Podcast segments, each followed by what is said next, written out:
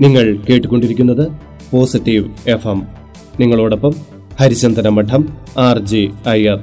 ഈ podcast subscribe ചെയ്യാനും സ്ഥിരമായി കേൾക്കാനും മറക്കരുത്.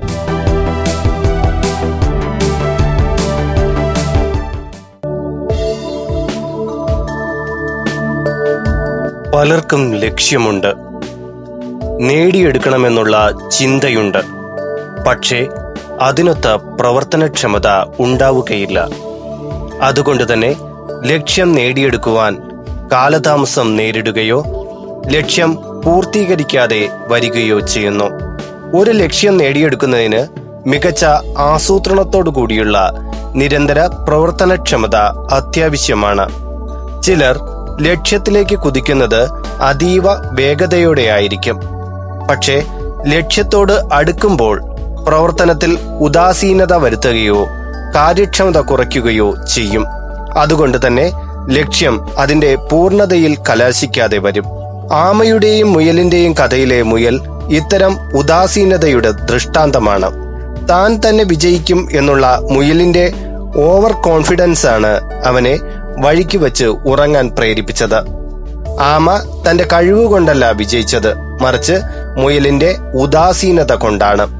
നന്നായി പഠിച്ചു പോന്നിരുന്ന പല വിദ്യാർത്ഥികളും പരീക്ഷയിൽ മികച്ച വിജയം നേടാതെ പോകുന്നത് കഴിവില്ലാത്തതുകൊണ്ടല്ല.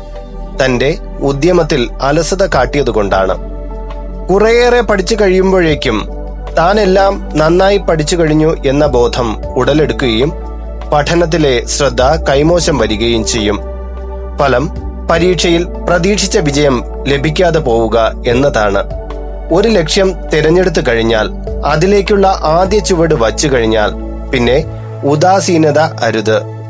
ഏറ്റവും ഉയർന്ന ശ്രദ്ധയോടും ഏറ്റവും മികച്ച അധ്വാനത്തോടും ഏറ്റവും ഉത്തമമായ വാശിയോടും കൂടി ആ ലക്ഷ്യത്തെ പൂർണമായും നേടിയെടുക്കുക.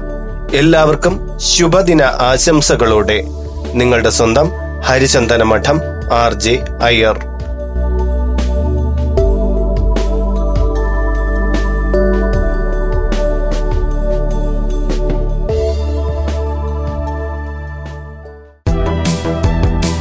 നിങ്ങൾ കേട്ടുകൊണ്ടിരിക്കുന്നത് പോസിറ്റീവ് എഫ് എം നിങ്ങളോടൊപ്പം ഹരിചന്ദന മഠം ആർ ജെ അയ്യർ.